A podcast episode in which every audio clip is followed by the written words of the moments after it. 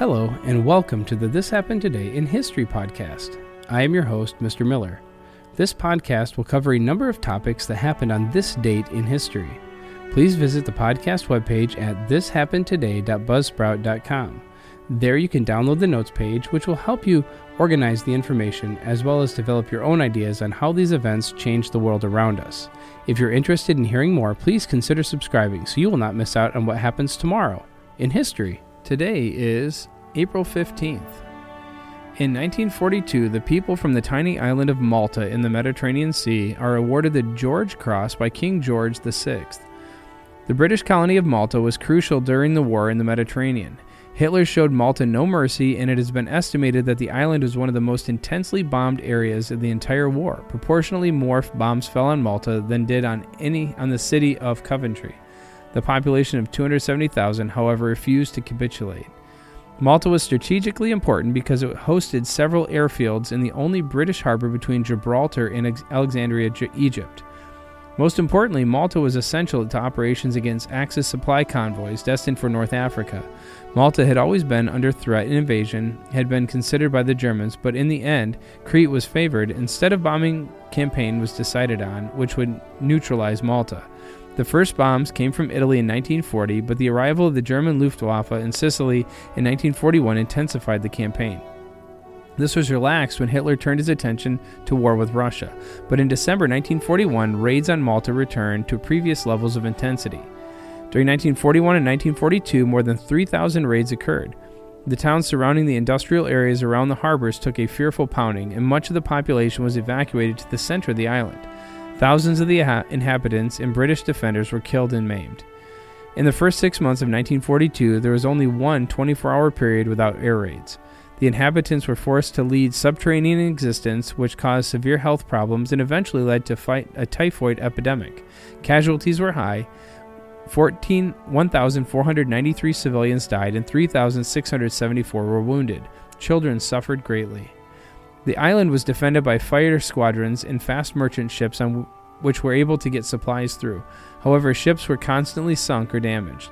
Between 1940 and 1942, 31 ships were lost. Axis minefields surrounding the island were deadly, and even submarines had to withdraw. By early summer of 1942, the island was cut off and suffering from severe shortages. Then, the German mistake was made. Lulled into an early sense of victory, aircraft were diverted to fight the war on other theaters, which enabled 61 British Spitfires to be delivered to Malta.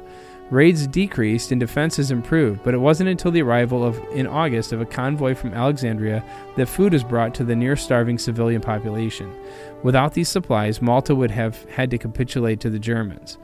The Luftwaffe were alerted and attempted a second wave of attacks in October of 1942, but the Allied effort in the Middle East had begun to pay off. More supplies arrived intact, delivered by a convoy codenamed Stoneage. By the following summer, the siege was lifted as the Axis powers faced defeat in North Africa. The people of Malta had shown extreme bravery in the face of severe threat and hardship. To acknowledge such bravery, King George VI made a gesture unique in history. On April 15th of 1942, he awarded the George Cross to the Maltese nation, an honor still borne by the Maltese on their flag. The Great Mississippi River Flood of 1927, known as the nation's most destructive, actually began in the summer of 1926 when heavy rains pummeled the Mississippi River Central Basin. In on April 15th of 1927, 15 inches of rain fell in 18 hours, causing the Mississippi River to break out of its levee system at 145 locations.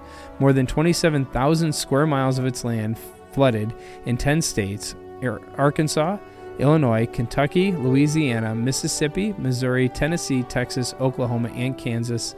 Arkansas was the worst affected, with 14% of the state flooded. On the morning of January 1, 1927, the residents of Nashville, Tennessee awoke to find the raging waters of the Cumberland River had risen above the city's 56 foot levees. In the spring of that year, melting snows up north joined with the heavy rains to spell disaster. On the morning of Good Friday, April 15th, the Memphis Commercial Appeal warned readers the roaring Mississippi River, bank and levee full from the St. Louis to New Orleans, is believed to be at its mightiest rampage. All along the Mississippi, considerable fear is felt over the prospects for the greatest flood in history.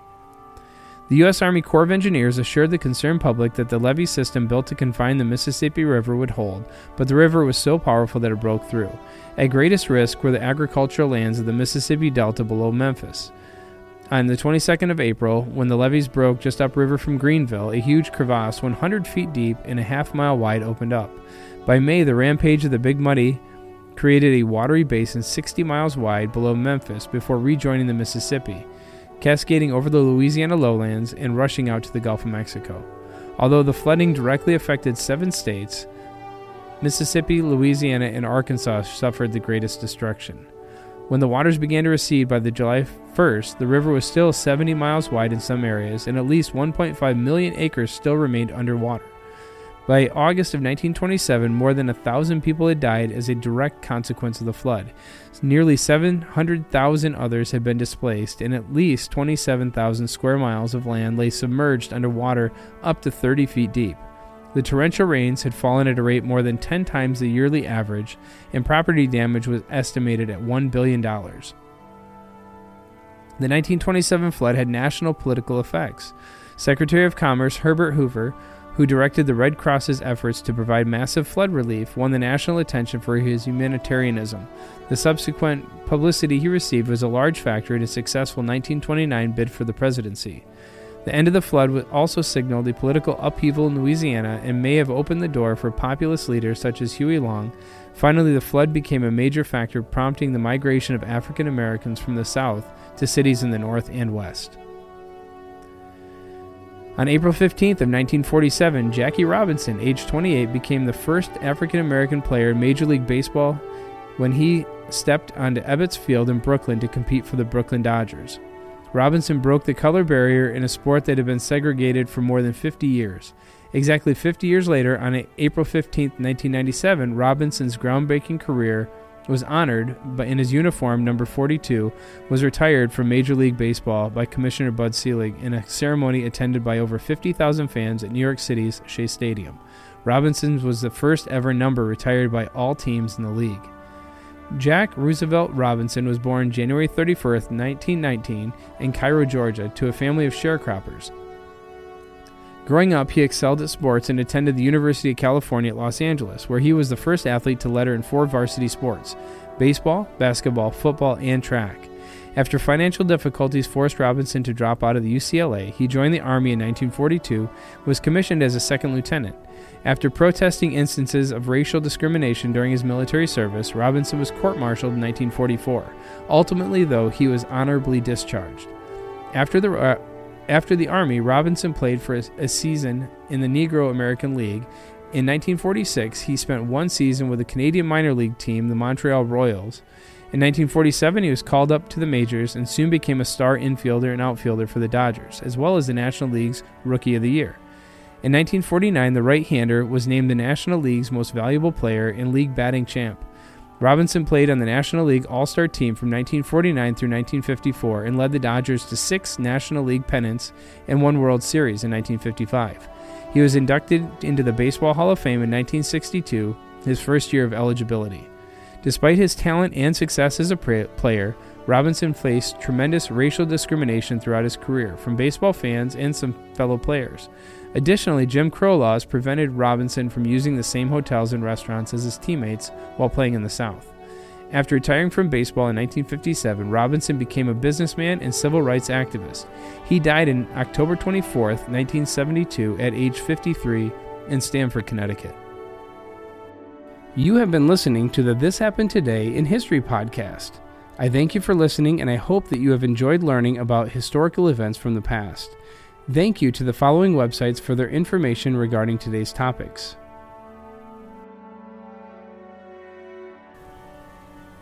ThePeopleHistory.com, The Siege of Malta at bbc.co.uk,